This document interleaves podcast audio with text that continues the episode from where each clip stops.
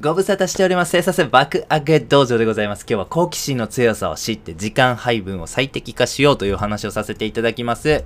はい、好奇心の強さイコール質問の数なんでございますね。ぜひ好奇心、自分の好奇心の強さを測るときに質問の数という指標を使ってください。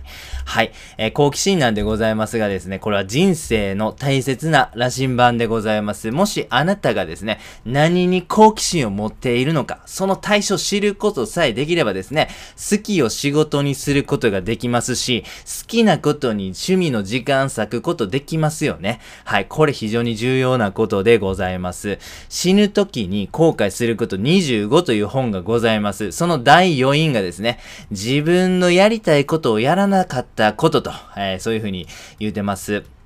そういうふうに思う人が多いんですね。つまりですけども、死ぬ時に後悔したくないです、僕たちは絶対。だからこそですね、好奇心を手がかりに自分のやりたいことをやらなかった人生を避けましょう。自分のやりたいことをやりまくった人生に変えていきましょう。その時に大切になるのがですね、好奇心なんですね。好奇心を手がかりに自分のやりたいことをしていきましょう。後悔がない人生ですね。それを送るためにも好奇心というものですね。これをですね、手がかりに発見していきましょうといういうお話でございます。しかし、その好奇心。これね、好奇心にはちょっとネガティブな特徴ございます。それがですね、抽象的やったり、定性的やったりするんですね。数字にしにくい。好奇心の、えー、ね、値をですね、あの、ドラゴンボールのスカウターみたいな感じで、うん、こいつは100万か、みたいな感じでこう見にくいわけでございます。数字にしにくいから可視化しづらい。そして比較しづらいという特徴ございます。なのでですね、自分の中に好奇心が生まれた。しかしそれをですね、ちょっと把握ししづらいのでね、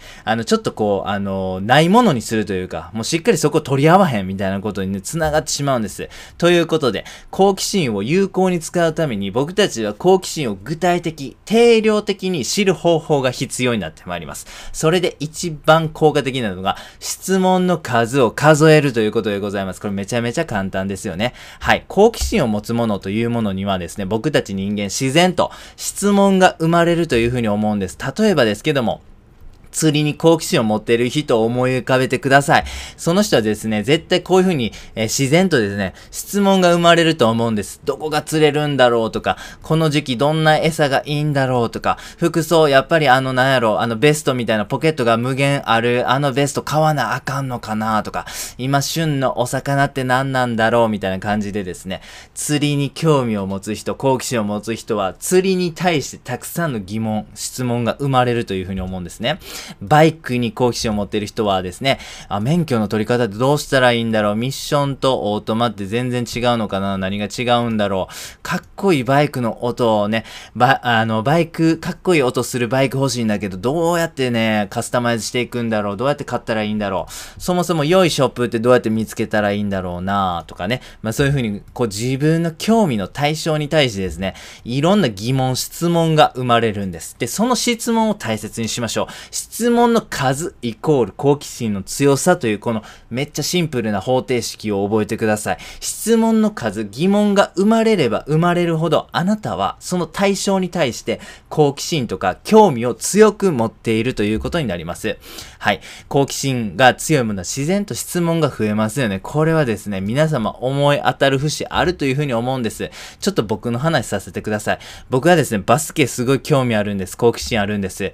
だから好きな選手の誕生日とか年齢とかポジション、出身大学、受賞歴なんかはですね、もう自然と、あの、把握しております。というのも、もともとですね、バスキに興味を持ったタイミングから、これらの質問、疑問が生まれたわけでございますね。はい。そしてですね、自分の好きなこと、好きこそものの上手なれっていうことわざございますけども、あんだけね、勉強覚えられへんかった俺もすぐに出身大学覚えられるめっちゃ不思議な体験をしました。はい。あと、一蘭好きなんです。ラーメン屋さんですね。豚骨ラーメン屋さん、皆様の街にもあるでしょうか。はい。一蘭ですね。いや、麺の硬さって何がいいんやろうと。一回全部の種類をですね、試しした記憶がございます。あとトッピングね。あのネギね、いや、うまいよな、みたいな。やっぱトッピングは必要だよね。何がいいんだろうね。卵とかね、いろいろあるけど、みたいな感じでございますね。あの、〇〇店と〇〇店、どっちの方が美味しいんやろうか、みたいなね。比較みたいなものもしましたね。はい。えー、カフェですね。はい。ドトールとサンマルクどっちの方がホットコーヒー美味しいんやろう、みたいなね。あの、通い詰めて、ね、ちょっと、あの、いろいろ分析した時もありましたし、どのね、喫茶店がサンドイッチ一番美味しいんだろう。僕の中ではエクセルシオールが一番美味しいなと、えー、思っております。えー、そういうふうなことをですね、判明、えー、しっかりと答え出せたというのはですね、まず最初に好奇心があって、そしてそこに疑問が生まれたんですね。だからこそ僕は、え、エクセルシオールのサンドイッチ美味しいという結論に行き着いたわけでございます。はい、ラーメン二郎でございますね。どの時間が空いてんやろうとか、あの、ね、ラーメン二郎さすがに並びすぎて時間ないわ、の時は、ちょっととインスパイア系で我慢しようかと思う時もあるんですが、インスパイア系この辺やったら何があんやろどこが、あの、食べログの評価高いんやろみたいな感じの疑問も生まれましたね。はい。そしてよく通い詰めてるね、あの、お店で、やったこの店員さんすっげえ愛想いいし、すっげえうまいんだよな、みたいな、えー、とかもありましたね。はい。ということで、自分の興味のあることというのは自然とね、疑問とかね、質問が増えるということ、皆様の人生を思い返していただいても、きっとご納得いただけるんではないないかなというふうに思っております。ということで、実践していきましょう。はい、簡単3ステップでございます。まず、ステップナンバー1。興味のあることをぜひリストアップしてください。例えばですけども、数学とかデザインプログラミング、水彩画、版画、書道、ダンス、料理みたいなものですね。まあ、バーっとね、思いつくままに紙に箇条書きしていってください。はい。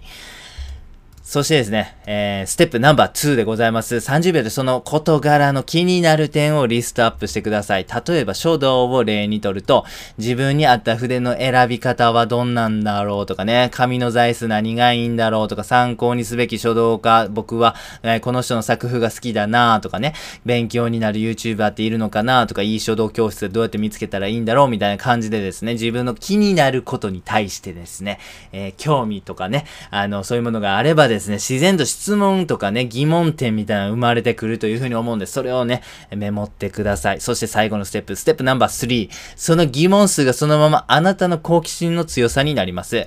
ダンスに対して疑問は9つ。書道に対して疑問は5つ。あれ？俺、書道の方が好きかなと思ってたけど、意外とダンスの方が興味あるのかもというね、こう意外な、え発見というものございます。はい。繰り返しになりますが、あの、興味、好奇心というのはですね、結構定性的な、自分の感覚的なところがありますんでね、このステップ、実践をやっていただくことによってですね、9つとか5つとか、実際の数字としてですね、自分の好奇心の強さを知れるということでございますね。はい。じゃあ、その好奇心の強さ知ったところでどうしたらええねん。はい。えー、結論といたしましては、好奇心が高いものに時間を割いてください。はい。